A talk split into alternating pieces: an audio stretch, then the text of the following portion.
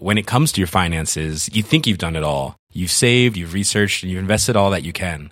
Now it's time to take those investments to the next level by using the brand behind every great investor, Yahoo Finance. As America's number one finance destination, Yahoo Finance has everything you need whether you're a seasoned trader or just dipping your toes into the market. Join the millions of investors who trust Yahoo Finance to guide them on their financial journey. For comprehensive financial news and analysis, visit yahoofinance.com, the number one financial destination, yahoofinance.com.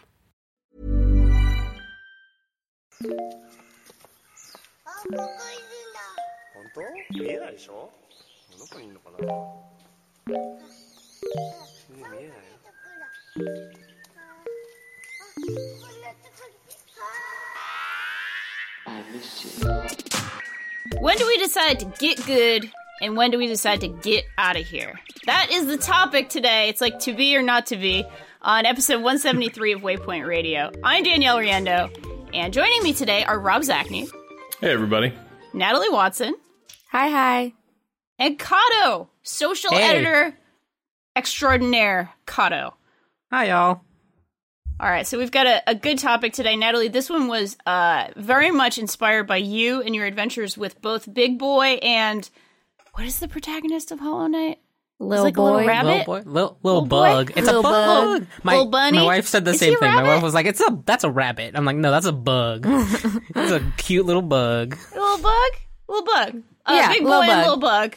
Yeah. Uh, so, do you want to talk us through a little bit of your reasoning here uh, in terms of it seems like you kind of have a dichotomy of a game that you're pushing through and you want to get good, and you have a game that is just, oh, it's, a drag right now. Yeah. So I guess with with Hollow Knight is kind of the one that I'm more strategizing to get good at. That's the one that I've been I guess I should start with Bloodborne is the one I'm beginning to fall out fall off of. Um Sure. because I think the game is just so incredibly long. And um the way in which I've been playing it which is like in these like short like 2 hour bursts uh every week it requires that's the kind of game where you actually need like warm up time to like get in like physically get into the like the the muscle memory of of playing that game and being like well prepared to like react and and move forward and be aggressive and be defensive and all those kinds of things. And so one of the things that m- makes this a little complicated is the format in which I play, like I just said, and then also the whole playing this game blind, which is to say that I haven't looked at any, you know, guides. I'm not looking at, you know, how to beat, how to strategize against certain bosses, how to prepare myself for certain areas, like where I'm not looking up, like, you know, where's the best place to farm vials? Like all of my information I get from my coaches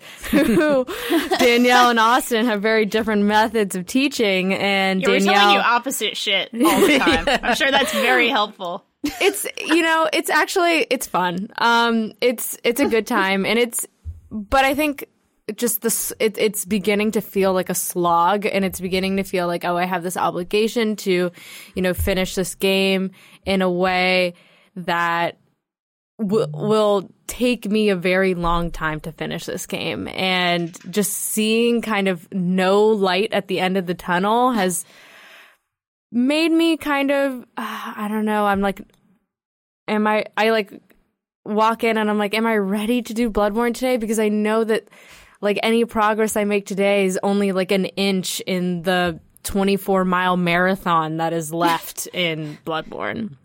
Yeah. But with Hollow Knight, on the other hand, I for the first like 30 hours so up until like the last sort of bit and i won't spoil anything but up until like the last sort of bit of the game i haven't looked at any sort of guides at all um, and have really just taken upon myself to learn learn it myself. And i have one friend who's playing at the same time and so sometimes i've like asked him for advice but he's very hesitant to give me any spoilers so he doesn't really help very much.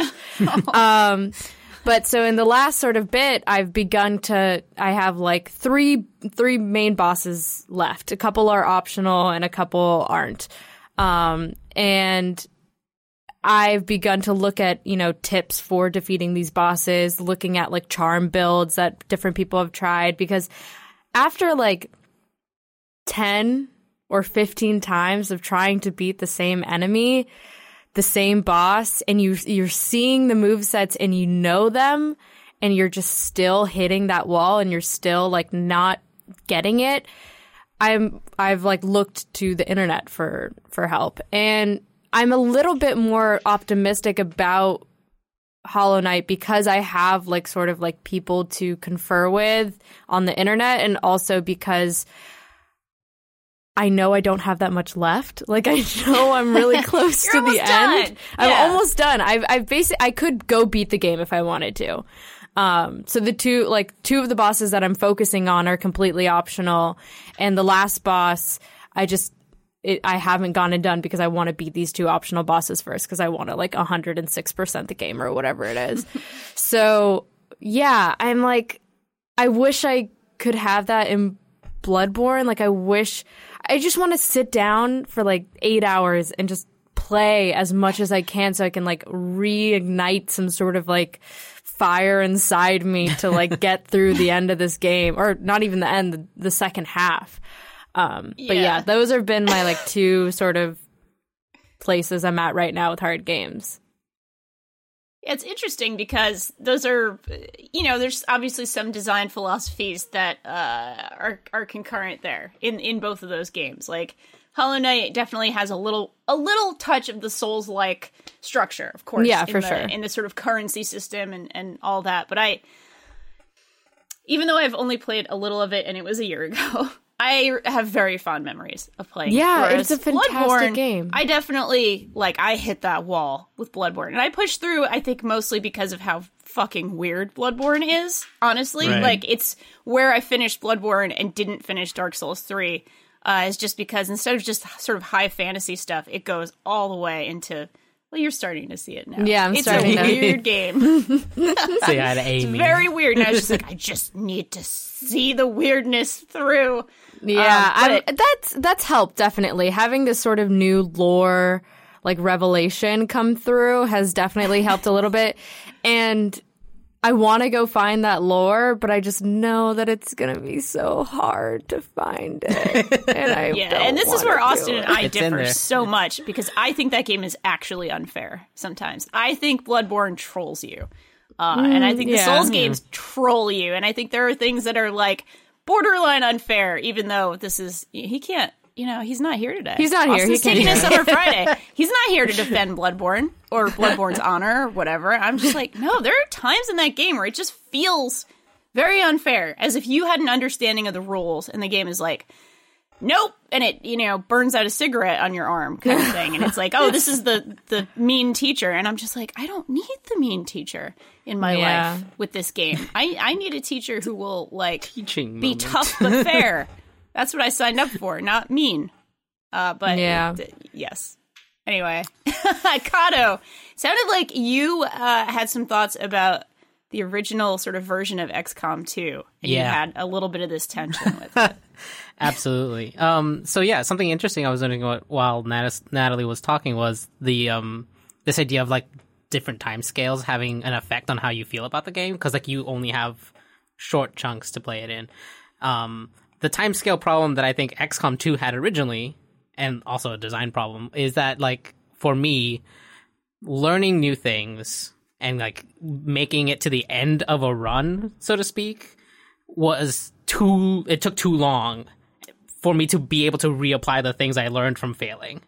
And that was the thing that like never really allowed me to get all the way through one of those campaigns was because there's so much new information when you just start out. There's so many like small intricate like, oh, I didn't know that mutons countered melee attacks and so I send my ranger in there and I lose my best ranger to one stupid attack by a mechanic that I couldn't have known because there's no way like the game does not you know, uh, surface these things at all, basically, or like very, very in like a not a very um and not an easy way to like find if you're just playing the game for the first time.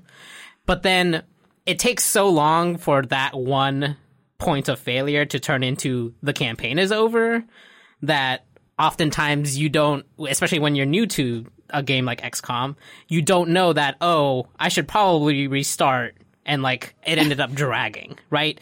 It ends up taking way too long for me to be like, okay, this campaign is finally over and I should start and like start reapplying some of this knowledge I've gained. And so I would end up like trying like three campaigns before I was like, okay, I just don't understand. And what was interesting was I restarted with um rat um what is it called? War of the Chosen, the expansion. And um this time, by this point, I was streaming regularly. So what I was doing was streaming War of the Chosen a bit after it had already come out because I couldn't afford it right at launch or whatever. And what happened was there were enough interested people watching me stream regularly that all of those little nuances were just being thrown out in chat. And I've been keeping on with that campaign a lot longer than I've ever kept on with any XCOM campaign. So just like it's like this thing that I don't know. I'm sure there's better ways that XCOM could surface some of that information, but just like again, uh, kind of like what Natalie was saying, just having certain amounts of information being given to you that like make the whole experience just like a little that much easier. Like it's like there's a difference between the challenge of um you know figuring out a puzzle game when you know all the rules and like the challenge of not knowing all of the like rules of the game as you're going into one of those missions right um Well, and especially like with with XCOM 2, it I think still to this day that's a game that expects you to save scum a little bit through that Right. campaign. Sure. Uh, but there's a couple and yet there's like, iron man yeah, which is uh, this huge bait and switch because like it- Right. it's a little bit of the like Souls discourse a little bit, the, the chest thumping like, well this is the real way to play. No it fucking Yeah. isn't.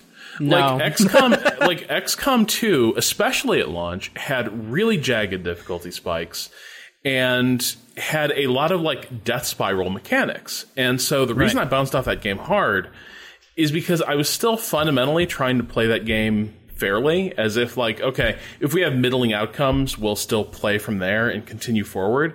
And the truth is, like, especially at launch, no, you don't. Like, if you had a mission with two soldiers get killed, you know, early on, you can't actually make good progress without those. Yeah. You need those veterans, especially early Yep. on.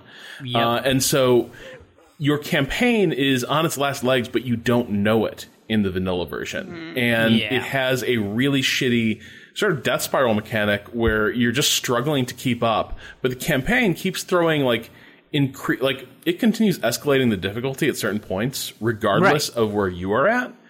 Um, yep And so it isn't until like I basically gave up on that game uh, because I was just getting so miserable, like realizing that oh, I've been fucked for like six missions. Uh, and Right. there's no Right. There's, there's no way back into it. and like a mission takes like an hour at least you know like that's six hours that like if you had known you could have restarted and there's no right it instructional value like to so that. much right Like it, it's like well, I thought I, I thought I did okay on that mission, but now you're telling Right. me that actually I need to be perfect. And if that's the standard, then why did you let me continue? Like, why are you sort of throwing out this? Well, really, you know, Iron Man's where the where the real game is.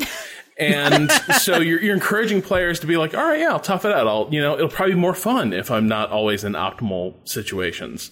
And right by the time the game teaches you that you fucked up, you are so it's like a it's like a pet almost like you are so removed from the moment you committed the infraction that like the game is basically ye- yelling at you about something that happened like three days ago. You know what I mean? It's like man, and I- you don't I have that no- memory anymore Yeah, like oh, look, I don't even know. I, I don't even remember what how my sniper died. I'm sorry, I didn't know I need a sniper right now, but right yeah, that was an infuriating Yeah. thing. I think War of the Chosen fixes a lot of that. It creates a more structured campaign.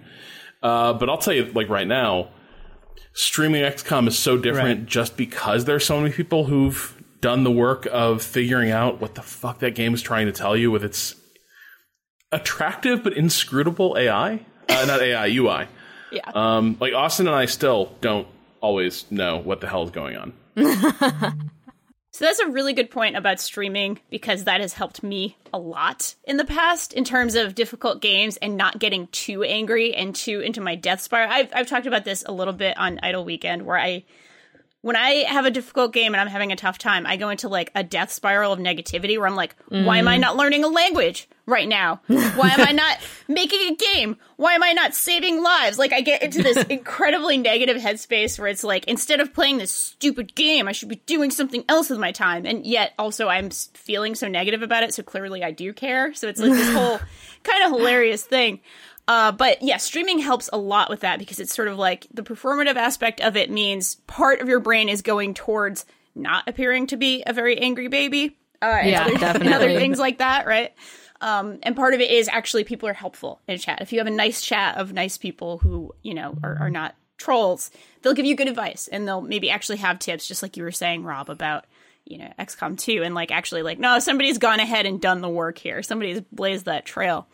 Uh, and this Yeah, ties, of course, into uh, a topic that we covered last time, but Natalie and Cado weren't on the podcast last time. So if either of you have strategies, it, it seemed like a really good question and, and a natural sort of tie in here. If you two have strategies uh, for when games get really difficult and really annoying, uh, to sort of stay calm and you feel Yeah. like this is a game that's actually worth learning, like you're saying, Natalie, about Hollow Knight, and Yeah. going for it. Yeah, I would say that I tried. Well, I was listening to that podcast because I was p- producing it, and I tried Austin's strategy the other day of just picking up another game and then like moving back to the one you're playing, and I made the mistake Oh, of no. picking up another extremely difficult game. Right. That's Um, I picked up another Souls like that has like just come into my field of view, and I was like, oh, I'll give this a try, and died to the first boss like instantaneously, and I was just like, uh, I need something else. So Was this Salt and Sanctuary? it was Salt and Sanctuary, and Gotcha. I like didn't know what I was doing. I also like I was like looked up a couple guides for like starting that game and I was like, "Oh, I'll be a popper. Who cares? I'm just going to try this. It seems chill." And um was just didn't know like the mechanics yet and I like did some decent damage on that first boss and I almost got through, but after I died the second time I was like this is not good for my brain. I am not taking a break from a hard game with another hard game with another hard game Right. is not okay. This is not, not the way the things should go. So, um I recently picked up so I decided to employ that strategy in another way, which is uh, I picked up a different game again, uh, Stardew Valley, which was a game that I put like over 100 hours into on PC when it first came out. Um, it's a game that like really helped me out through some hard times. And so I like started playing that again. And that has been giving my brain such a nice break from I think that I feel I actually feel more refreshed when I come back to like Hollow Knight and when I yeah. It's my little massage gesture, like my brain. just Yeah, went, we're all oh, taking Yeah, like just like- There massage go. It's gestures just for the like- brain. Find a boyfriend. it's Mine. Go fight some monsters. unlike real life, right? Go fishing. You know, Your it's labor just- will always be rewarded with productive output. Like, Oh. guess what? Oh. Unlike every plant you've tried to keep alive in your house, your garden's gonna flourish. Exactly. it's just water and sunlight. will. That's all it takes. That's all it takes, and a little love, you know. And so that's been really helpful for just restoring my faith in my ability to play games. Um, because uh, just being able to that that like you just said, like that instant gratification, that instant reward for like the labor that I'm putting into this game, just makes me feel so much better after after being beat down Yeah. repeatedly by all these other games that I'm just a masochist apparently with. so I don't know. Cado, do you have Cado, any? how about you? yeah. Do you Um, have any strategies? Well, see, here's the thing with me. I'm I would call myself an optimist in such such a way that like I will get tired before I get angry. And so it's less Okay. like it's more like an exhaustion thing like the, I just can't do this again. So like oftentimes the the answer for me is just like I'm just like not I'm to go I'm just to like not I'm done with this. Usually the way that my timing my like game time works out in my day is that it's a set amount of time too like I only have like two hours each night that like I've pl- I've like planned out ahead of time because I need to structure all of my hours very specifically because I have uh a- enough ADD that I need like structure in my life to like keep me from forgetting to do things. Um so it ends up being like I know that I'll be done with this frustrating, like slightly frustrating thing in like 45 minutes, and it'll be fine. I'll just like push through till then, and then like I'll go to sleep because I usually game right before I go to sleep. I'm sitting here just in awe of the maturity like shown in that. I'm like, Yeah. wow, you so you just you just get tired of something and you walk away from it. right? Before and too yeah, angry? That's And like you like have schedules that you like keep for yourself. I. Here's the thing: I need Cut out for schedules. editor. Uh, but yeah, that's that's how I run my life, I guess. That's You- really good. I Yeah. should learn from that. it's it's really it's like sixty percent my wife's fault. Like we've been together for like twelve years, and like it's all been a long time of like, hey. You you get really distracted really easily. You need structure in your life in order to function. Maybe like here's how here's some like tips. You know, writing things down, making lists, like having specific times when you're doing specific things. Wow. And so like Couldn't that's- be me. I do that to some degree, but I don't do it with games. And like maybe I should apply some of that discipline to games. I feel like games are where I allow myself to be a shitty baby uh, all the time. totally. Whereas like with MMA training and and nine one one stuff and and sort of work at like my job, I feel like I, I have a relative amount of structure and discipline. when it comes to games, and I'm like, I don't like this. This sucks, and it's just like a whole ridiculous thing. But there was a game this year that uh, that helped me in some ways get through that. Um, I definitely had the sort of more Hollow Knight side of your experience, Natalie, with Into the Breach, which confounded me for like a good 15 hours. Like I couldn't get past the first island for my first like 15 hours in that game. I just could not play that game. As baby tactics gamer, which I was, and now I'm toddler ta- tactics gamer after 512 hours, I think is what I have now Damn. into the breach. wow. Um, yeah, I sort of had that that moment where it clicked, and I wrote a little piece about this, you know, months and months ago about like thinking about it like triage, like all the problems on the board are like triage, and like oh, it clicked and it made sense, and then I fell into a deep hole, and I got every single achievement, and I'm still playing it nonstop. I can't, cannot stop, cannot stop playing this game. That's Uh, awesome. and one thing about it, that, Cado? Sorry. no, go ahead. Oh, okay. It's, it's all right. You know, thought you had a, an interjection. Um, I can't stop playing it, and it also does come down to things like talking about XCOM 2. The UI in Into the Breach is so readable and so Yeah. wonderful, and you actually have all the information you need to make decisions. So even though it is actually a pretty punishing game in a lot of ways, I still hate permadeath, and I still just sort of deal with it in this game, even though I don't like it as a general mechanic. It just makes me a little bit angry. Mm-hmm. But I'm getting to a place where I'm not angry anymore. I'm just like, wasn't the run? All right, just do another 27 today. That's fine. Uh, yeah, it's just, the wasn't the run. It's yeah.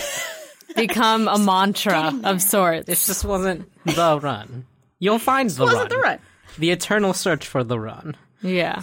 Yeah. Yeah. Rob, how about you? Do you have this Um, beautiful problem with games sometimes? To an extent. Like my move is more I need to turn this into be into the like vegetables I need to eat before I get to do any of the things I want to do with my life. You know what I mean? So like nope, can't play anything else until I've completed and uninstalled this game. So here we go. And then like uh next thing you know, I'm not actually playing games at all and instead I'm binging like I don't know what the fuck some like burn notice or something like that. So I'm just a complete piece of shit. Uh anyway, uh, but I, I think I do sometimes.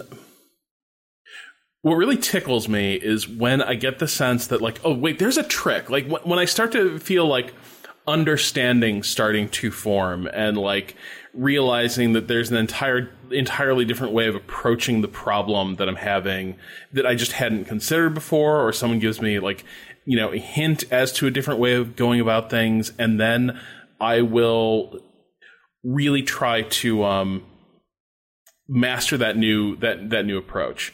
Uh, so like right now, I am struggling mightily to learn the Skaven army in Warhammer Two. Uh, which are like, and I've been just crashing and burning uh, on the stream. also, it's tough to learn a game on stream because you're not processing details as much. Like, I'm not. Like I am making, I am overlooking things that I Yeah. wouldn't playing by myself. Yeah, totally. And so it's just like I'm still learning, but I'm also forgetting half the checks I need to be making with each move. Um, Definitely. leads me down a down a dark path. But the Skaven aren't like a lot of the armies that were in Warhammer One, where you'd sort of line them up and push them at the enemy army, and you know, provided you had a good general, like morale held, like you would eventually grind through the, the enemy side, and that's kind of how a lot of total war games work. The Skaven are cowardly little rat men who uh, strike from the shadows, uh, like aren't going to tough things out very long. They're very clever, but they're wimps, and like in a stand up fight, they're going to get shredded by most other uh, factions. So how do you play an ar- like Warhammer is about winning battles between armies. How do you play an army that can't do that? Like, how do you become a good commander of an army that fails on pretty much every category of like what a total war army is supposed to do? I don't quite have the answer yet. Um, there, there's a few things they can do. Uh, they can spawn little like uh, like rats will burrow from the surface from from the surface of the battlefield, so you can spawn them behind the enemy. Uh, you also just have a shit ton of rats that you can uh, you can control. It's So, like, New York, the game. Power it's- in numbers. yeah, it's very much like uh, you know rat plague stuff. Um, and so like you're realizing like a realization I had the other day playing was you can just sort of flow around wherever the enemy isn't and sort of envelop them in any direction because you're like basically your army is like water. It just washes over the battlefield, and you can do a lot with that. Uh, if you are willing to change how you think and th- change how a battle is supposed to unfold. But it is so hard to stay in that mindset. It is so hard not to return to that, like, okay, things are going well. Now I should slug it out. Now I should return to the things I'm comfortable doing and, like, abandon the more cognitively demanding task that's brought me to the cusp of victory. Um, that is a tough thing for me to resist because, like, I want to return to my comfort zone. But this is an army that, like, if I'm in my comfort zone, I am playing like shit. I need to be I need to be deeply uncomfortable. I need to feel like vulnerable and like things are always a little half out of control and then I'll be doing well. Yeah. Wow. But it sounds like you're up for the challenge on this one. Sounds like you're you're in it to win it a little bit more than just like saying fuck this, I hate these rats. Yeah, because there's a logic that I can identify to Yeah. it. Like I can see like I am trying new things and I'm having some results and that is rewarding. But also there've been a couple moments where I'm just like is the secret here just to have a like ridiculous numerical advantage and just like let that do the work for you because that's not interesting. Um so I don't know like when that understanding is improving, when I continue to see how applying new ideas is generating like exciting new results, I'm into it. But the minute it starts to feel a little bit like, oh, this is just a stacked deck, and the way around it is to basically brute force it, um, then I stop seeing as much value in persisting. Yeah. Yeah. That sounds I get- right.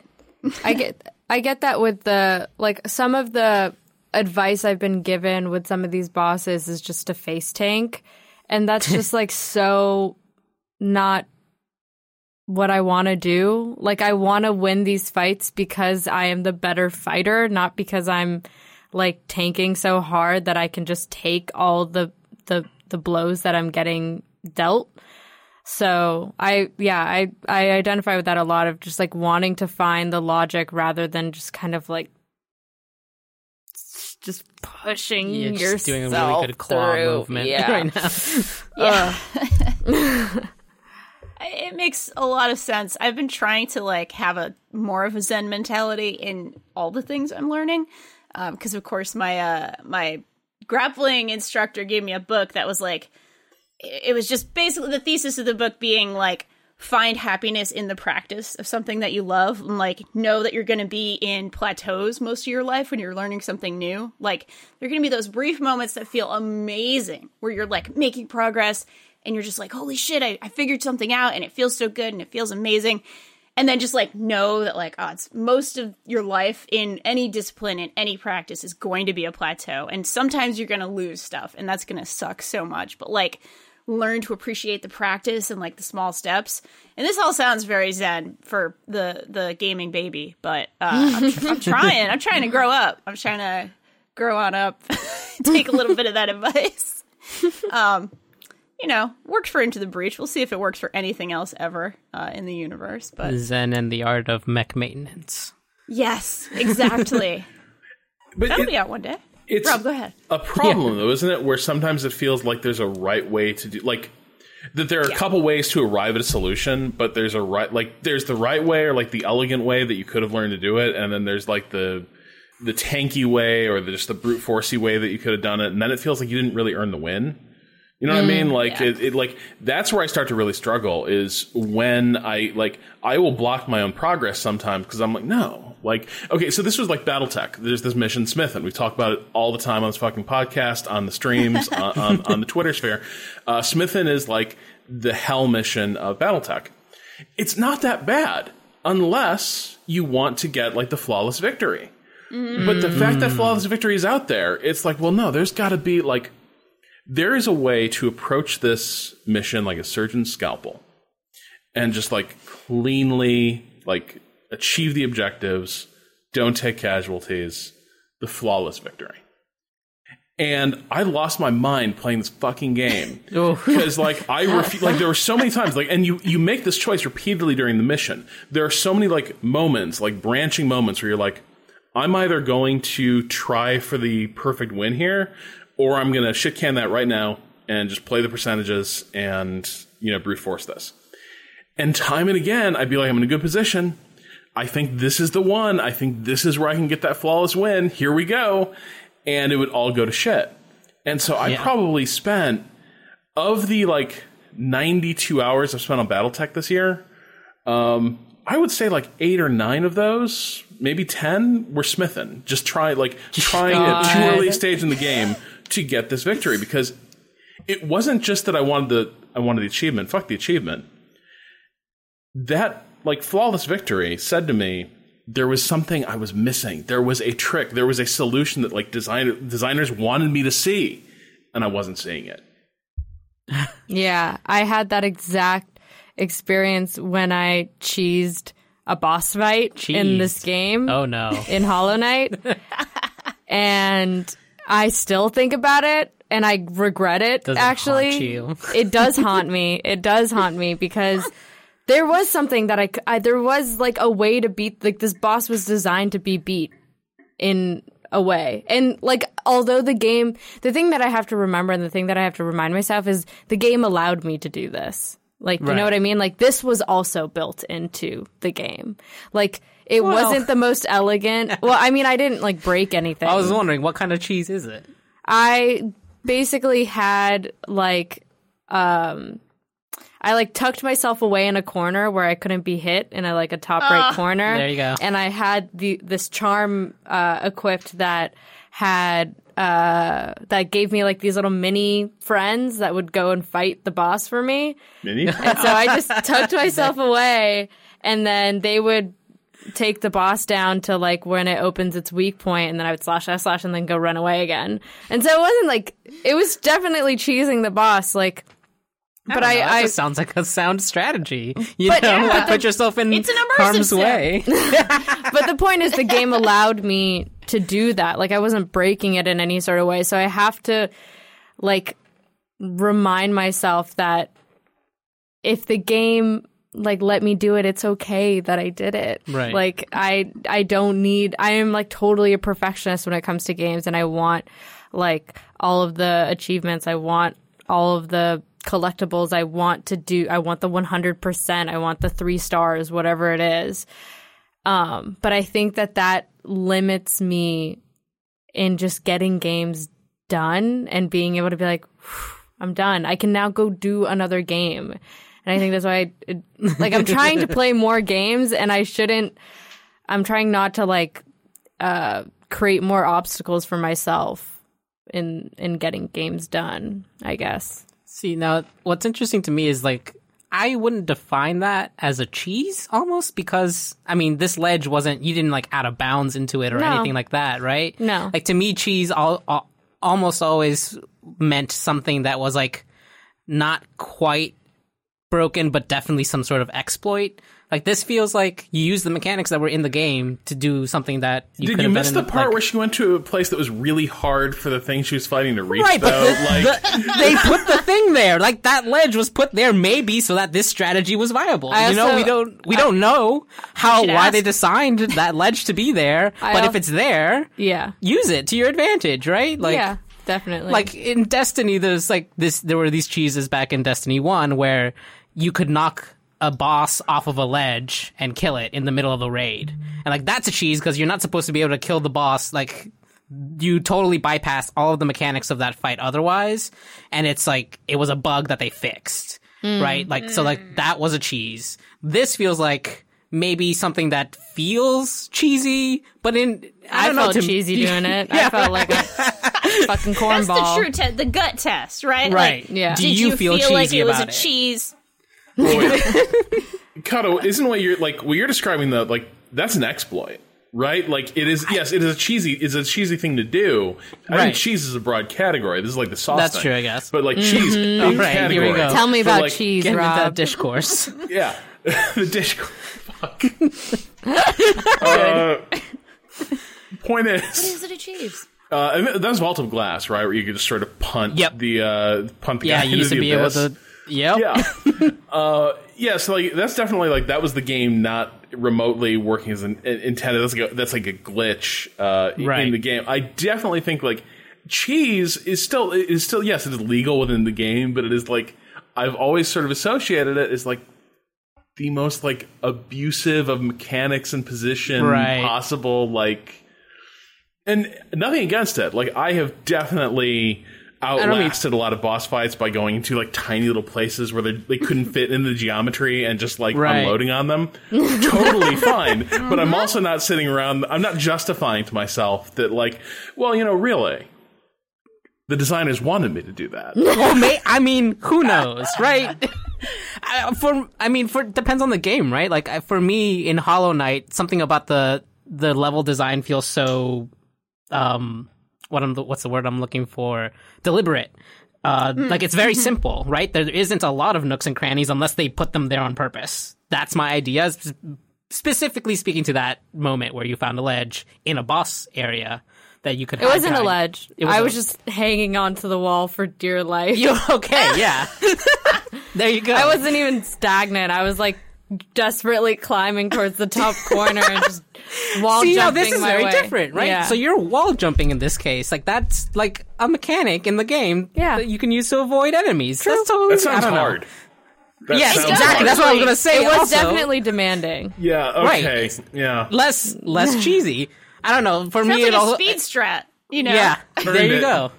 All right, you know what? I got the speed strat achievement, the earned it, not too cheesy Not too achievement. cheesy. So I'm good. It's just a little bit, I guess. yeah. Some God, I cubes so- of cheddar. badly want a show about like people beating really hard levels or bosses and it's like nailed it but with like game designers like talking to like the shittiest players possible like i badly want that now Oh that is God, yes. extreme. I feel like that's me playing Bloodborne with Danielle and Austin looking on, like them being like, "Just, m- just dodge through, dodge through," and I'm like, "Dodge side."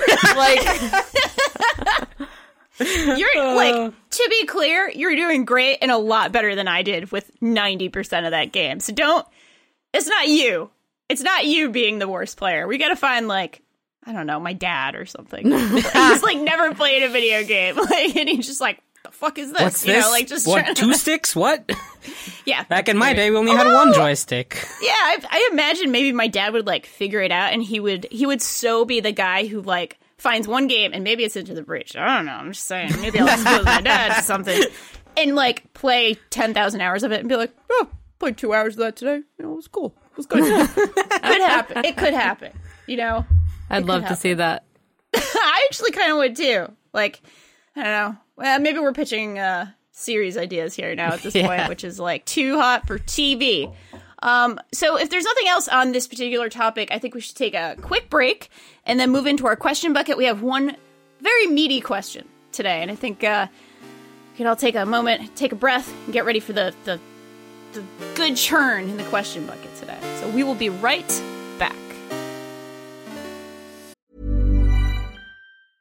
When it comes to your finances, you think you've done it all. You've saved, you've researched, and you've invested all that you can.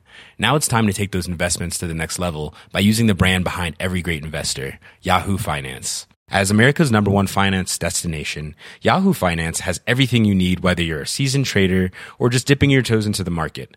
Join the millions of investors who trust Yahoo Finance to guide them on their financial journey. For comprehensive financial news and analysis, visit yahoofinance.com, the number one financial destination, yahoofinance.com.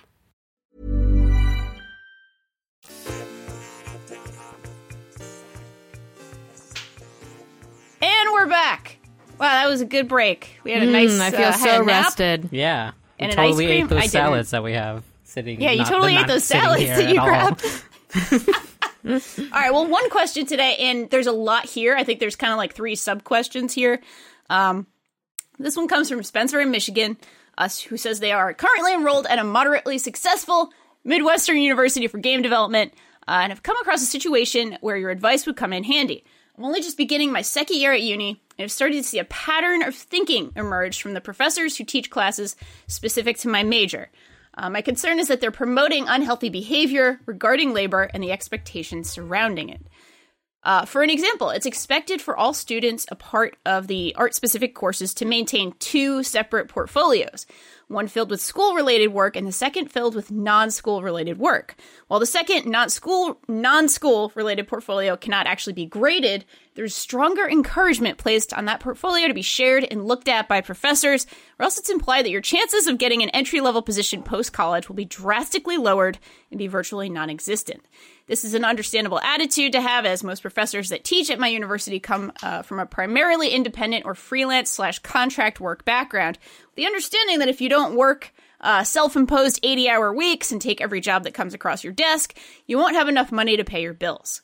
However, as knowledge about the development process is still relatively shrouded in secrecy, it's easy for newer students like myself to adopt this kind of mindset, which can lead to much maligned developer burnout and have us uh, leave the industry when we hit our 30s. Uh, aside here, as an editor, that's obviously something we've written about quite a bit at Waypoint, which also flagged to me this is a very Waypoint question.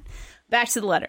As professors, I think they have the ability to promote a positive uh, change in mindset while showing that working yourself to death might be the norm currently. It doesn't have to be forever.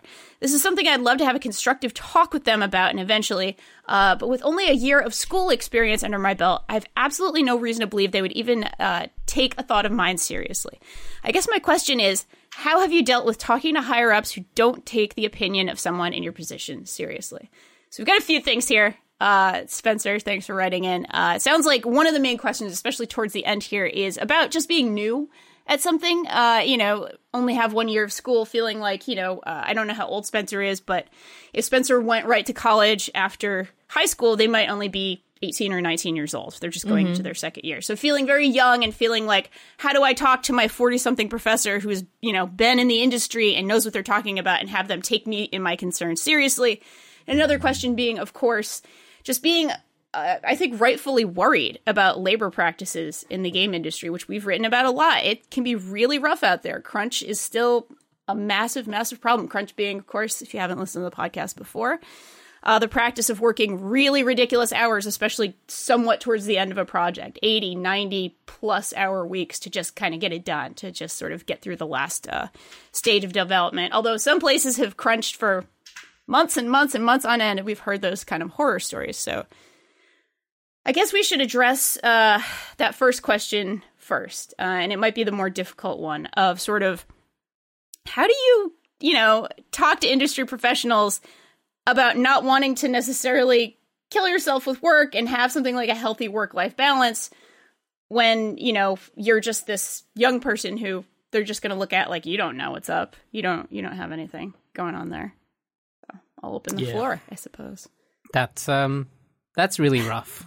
Yeah. especially in the context of so they mentioned these two portfolios that they have which i found really odd um i went to an art undergraduate program and the idea of separating uh, your work into something that can be counted as work for the school and counted as not is already a very strange thing, and like it just it like tells me that this institution really really is set up as like there seems to be some momentum with the idea that this is just how the industry is and it will never change right? Like and with that much like with that much baked into like the institution as it is it's kind of difficult to be like you know just talk to them right? Like take maybe take some articles. Like that's what that's what my advice would be from like like it would be like right like if you think you know what you're talking about and you have like sources or something like see if you can have a conversation where you like bring these things up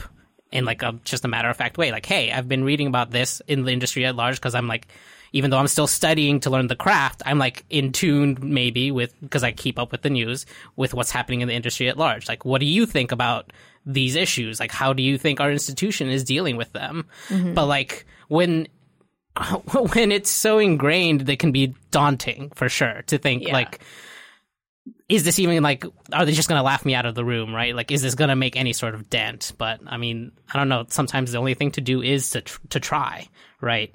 Um but that that is very strange to me. Just like in when i was in art school every piece that you made whether or not you ended up showing it uh, in class was definitely meant to be, you know, a building block in like your overall portfolio. And like at the end of the year, when the, we would do portfolio reviews, you would look at everything, and that's because art specifically is super time consuming already. Like, it felt like as an art student, you were the the joke we made as art students when we would see um, all the like quote unquote regular students like out partying and stuff in like the other colleges because I went to Baltimore it's a college town there's we see lots of college kids from Yeah. other places around and like you notice like oh there goes all the college kids like we can see them from our studio windows as we like peer out in the night like you know on hour 8 of like fucking finishing this goddamn drawing that I still haven't like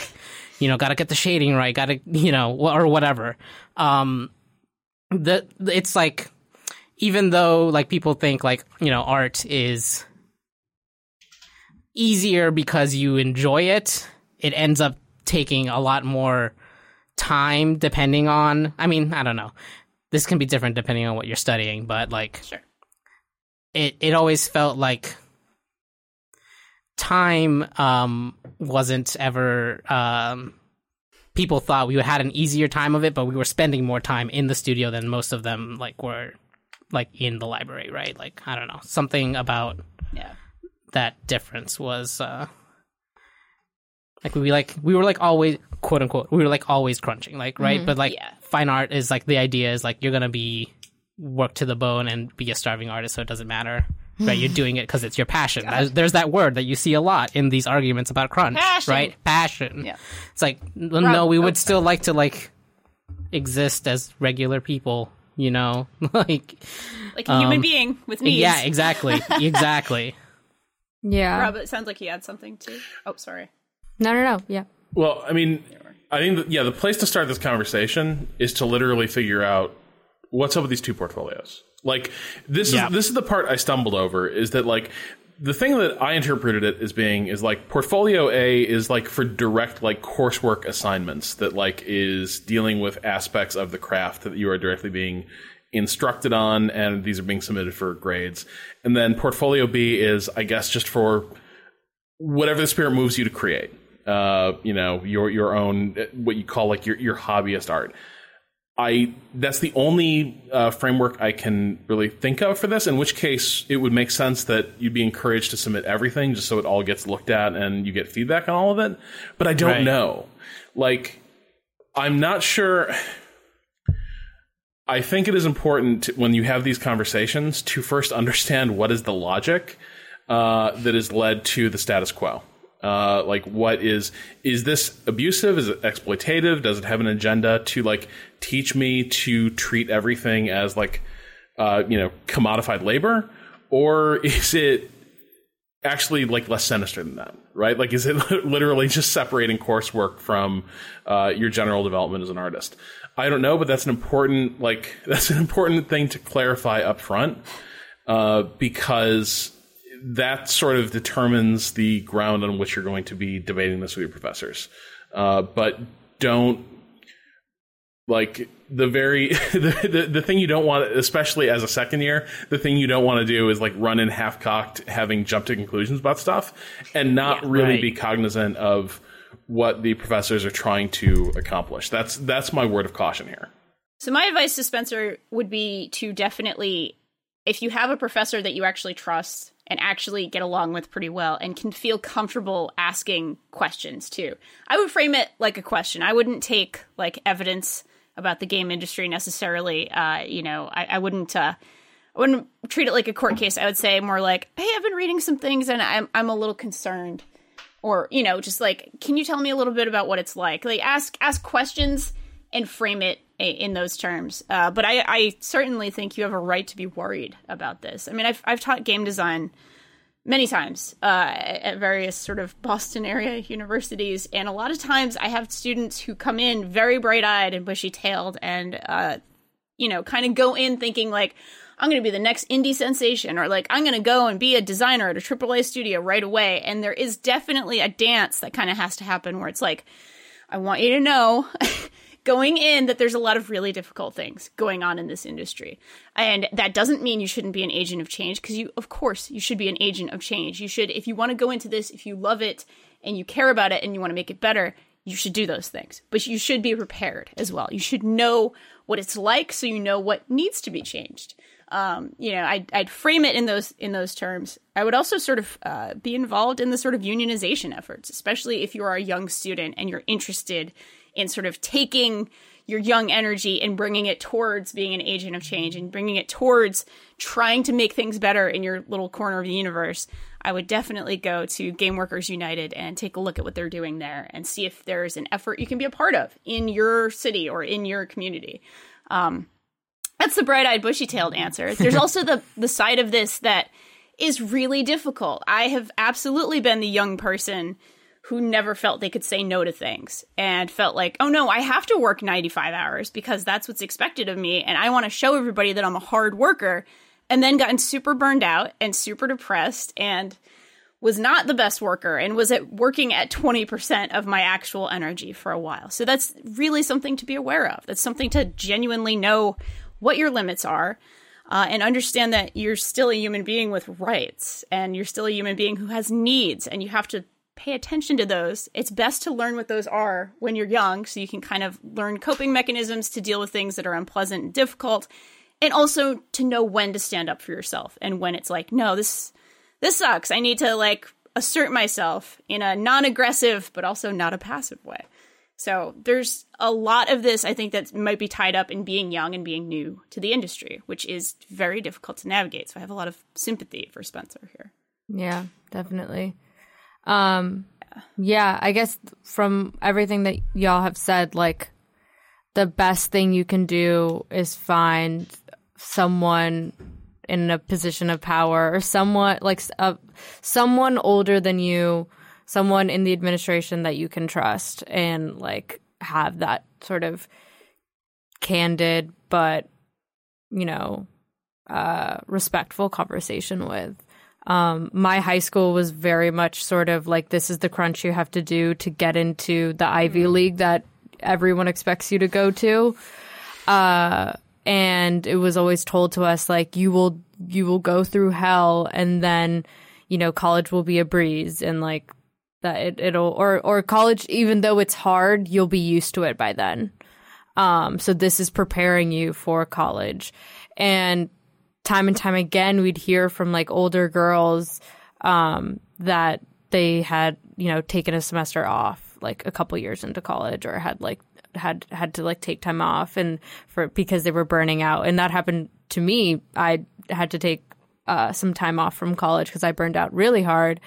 And we like came back to like one of the things that we did was like come back to the school as alumni and say um you know we've we we had like candid conversations with the teachers uh, or with the seniors and with some of the faculty members that you know we've we've just gone to the other side and this is what it's like and this is how your preparation for this has negatively impacted us. And like we've been able to make some changes in the way that my school operates to better the the life of um the the the girls who go there now so uh, it's still a hellscape and it hasn't changed very much, but at least like seniors know that they can like reach out to alumni or that they can. And like for me, when I was burning out during uh, undergrad, like my advisor was like the number one person who like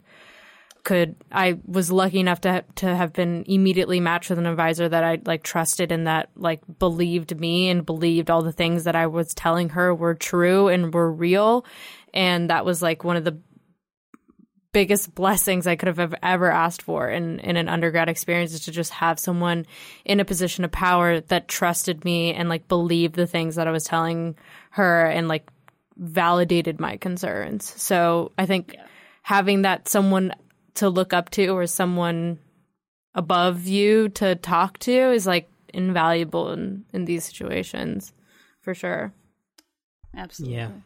Can we just all agree that as a society we should be okay with people taking breaks or taking a gap year between high school and college? Because that seems like such a big it seems like a, there's like i don't know if there's actually a stigma but as a high school i remember feeling like if you don't get into college this year like your life is ruined right? If you're not going when you're stigma. 18 like that's it you're done. Like good luck with whatever else you're gonna do with your life. It's nothing. You you have no life um, but it's Yeah. really it's like sometimes if you go through a particularly harrowing high school experience, like it would it it's totally okay to be a quote unquote a year behind. You're not really a year behind anyone. Like it's okay. You can take breaks, especially if you're and if you're already in school. A lot of institutions have leave of absence rules and things like that in place. And if you feel like you're burning out, take a break. Yeah. It's okay. That one year is not gonna change anything really, like or whatever semester. Definitely. Yeah. I'm like having flashbacks to uh, my first senior year in college. Like it was, I went back and I knew I had nothing left in the tank. Like day Yeah. one of classes, It's a bad it was like- feeling, my friend. and it was profound. Like it was the most like I have never known anything with such certainty that I like just didn't have it anymore. Like I just I couldn't engage. And the problem is, I had so many voices in my head, like people exactly. Like I went to school not that f- different from Natalie's in some ways, which is like as a way to control you, as a way to get you to toe the line. They tell you all these things about like, look, if you can't hack it in this system, that is a flaw with you, not the system. And Yeah. so Yeah. you need to fucking like knuckle down and get this shit done. And so I did for a number of years at college and then my senior year i just i couldn't. But i'd also lost the ability to talk to anyone about that uh, except bartenders it turned out. Um, so There you go. like the best therapist. yeah and so i spent like uh, like a semester just absolutely flailing. And for all the world it looked like i just entered like complete animal house slacker uh, you know phase of my life. But really i was just like i can't i am non-functional like i am sitting down to do work and it's just it's all passing like right right through me um, yeah, and if I'd taken a gap year, I probably would have done what I did the next year uh, at the cost of a extra round of student loans, which was complete my thesis and graduate summa. Like it, like I I had the I had the stuff, Right. but I needed six months to not be doing this shit. Yeah. And there was nobody around who was going to be like, you know what, you burned out. Like it's fine. We have processes. We have processes for this. Like y- we can make it so you can like take a break and like no harm, no foul. Instead, what I had people telling me was like, "Hey, get this shit done. Like stop fucking around. Oof. Like, get get your ass, you know, get your ass back in the library." God damn. No way. God. Not great. It's it's really bad that we've designed this world that is not good for humans. There's only humans. Made by humans. You know, like not for it's humans. it's only humans who participate in this system, right? Like Yeah. there's no aliens who are all here who don't need sleep, right? Wait, you Or- don't or know rest. about our secret reptilian overlords that are really shit. pulling all the strings? Oh no, You're not in on this? Oh my god, we have something to talk about after the pod. I'm in deep cover actually. Oh, I, uh, no. Oh, you shit. know, I- but yeah, it's just it, it boggles my mind sometimes how badly we've designed the human world for human beings. Like I'm just people need sleep, people need rest. Sometimes they need breaks. Bad shit happens to people. Mental illness happens to people. Divorces and breakups happen to people. All these things happen and they're real, and people need to be able to deal with them. Uh, and it, there's no human who has never had a terrible day or a problem that requires having some kind of rest or some kind of break. So, But the, the Yeah. but the damnedest thing with the, the this is the part that drives me like ab, like I sp- I spin myself in circles around this one. That year, I needed a break. Like I just I hit the wall. I needed to stop. Almost every other time in my life, when I hit that feeling, the correct answer was to not stop. That's the that's the hard part. Is like, how do you give people like how do you train people to persevere, to overcome setbacks, to uh, you know handle uh, challenges in life that are going to come up throughout your life, handle them without completely getting derailed while also teaching them to properly self care and like set boundaries and achieve like a healthy balance. I don't know. Like that's that's the trick. That's the problem I haven't been Yeah. able to solve. I don't know how you Yeah. because when I start getting too compassionate with myself, I definitely start to feel like, and maybe this is still those shitty voices in my head, but I definitely start to feel like, you know, really what I might need to do is just fucking work my ass off for two weeks and just stop complaining. I don't know. Right. Yeah. that's Yeah. that's that's the problem. That's the thing that I like that keeps me up nights.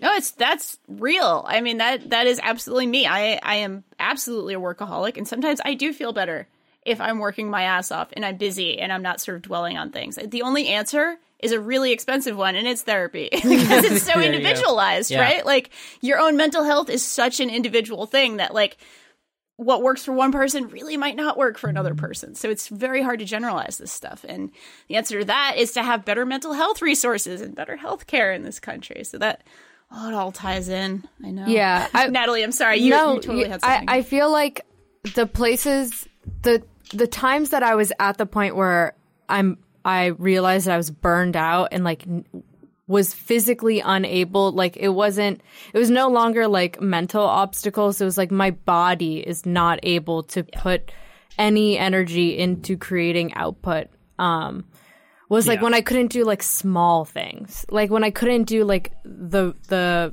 like even one of the readings for class, or I couldn't you know do the one re- weekly response, or I couldn't you know I was like missing meetings with my teachers and things like that. Like when when I really started to like hide away and like not even be able to show up and like th- had those kind of like really dark like negative feelings about myself and my ability to do that work is when I kind of realized that oh I need to take you know a step back or like I need to reevaluate. But when I am doing all the other things except for the one thing that I need to do, like when I'm procrastinating with other tasks or things like that, then I know that like, oh, at least I have it in me to complete things. Like at least I have it in me to get things done and to like to to create output in some way, even if it's, you know, like cleaning my apartment or if it's, you know, uh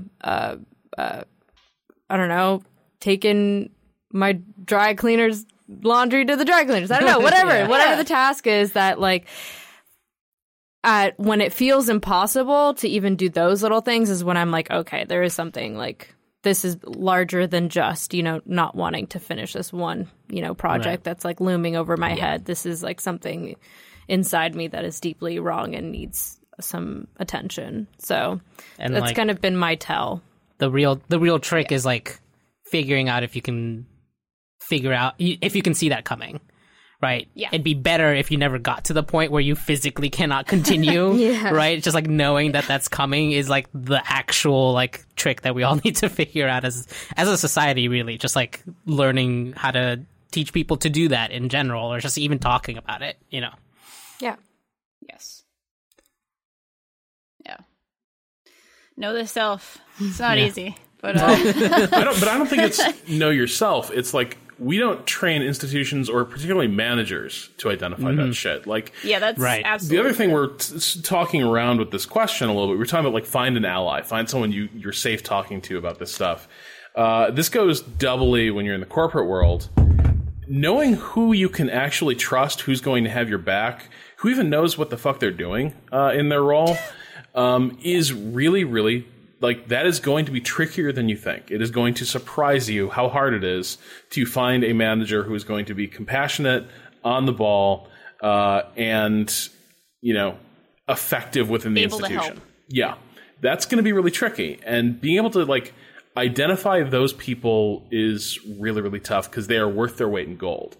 Most people don't have the ability and I'm not sure it's easy. It's certainly not easy to teach, but like most people don't have the ability to look at a team and see the um, see the cliff coming.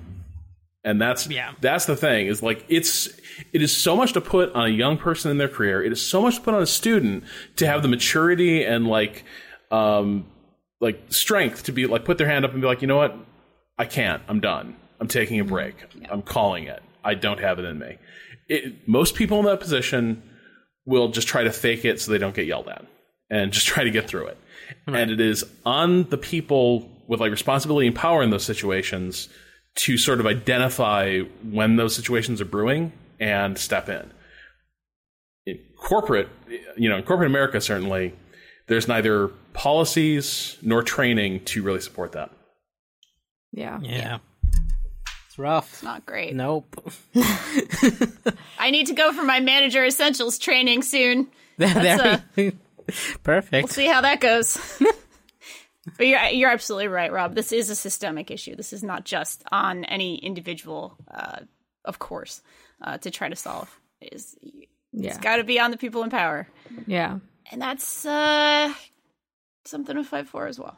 So, oh, thank you, Spencer, for writing in. Uh, good luck. Please, uh, all the advice that we've given you here is probably going to be a tall order, but please, please, uh, please good- reach out. See if you if there's somebody uh, that will be helpful for you to talk to, and uh, try to try to heed all of our old wise wisdom, I suppose. also, Spencer could be could be 45. I have no idea. Spencer Right. could this could be a second career. I don't know. I just read it as in like if if Spencer had gone to college relatively soon Right. after high school. So. Uh, with that, take that with a grain of salt. I'm very sorry, Spencer. really- you're way older than me, and I just talked down to you. Good so luck. Good luck to everyone in going through college, going through academia. Best of luck to you all. Take breaks luck. if you need them, if you can. Take If- breaks. Be hopefully good you to other can. human beings. Know those Yes. leave of absence policies by heart. Yes, Yes. absolutely. Yes. know what you can do and and how to help yourself if you if you can if you can get to that place uh, if you have questions you can send them to gaming at vice.com with the subject question as always shout outs to Bo En for letting us use his track miss you off the ep pale machine we are on twitter at waypoint we're on facebook at waypoint vice we're on youtube at waypoint vice you can read everything that we do at waypoint.vice.com. And of course, we're also on Twitch pretty much every day. Uh, just uh, twitch.tv slash waypoint, of course. All right, everybody, let's go around uh, our circle. It's not really a circle, it's more of a square. We got like a Brady Bunch situation going on. I love it. Uh, Natalie, Na, na, na, where can we find you online? At Natalie Watson on Twitter. Awesome. Uh, Cado, where can we find? Oh, we're, we can find Cado at I at call. uh, appears. I think Wait, That's not uh, at- handle. What? at. At a underscore Cado underscore appears. It's not great. I'm sorry. On Twitter. I almost had it. I know there's like under. All right, I got it now. All right, thank you, uh, Rob. Where can we find you Uh, online? Rob Zacny. You can find me if you'd like to follow me at Danielle RI. And I thank you all for being here. Thank you, everybody. This is a new panel for us. This was good. I like this. This is a good vibe. It was fun. Good vibe for the show. All right, everybody. Thank you so much. And I remind you to be good and be good at it. One semester, two Fs, two incompletes. That's my record. Summa cum laude, baby. wow. All that matters is the score at the end. Oh, Incredible. Incredible. I survived. Peace. Glad you made it out. Peace. Peace. Peace. Peace. Peace.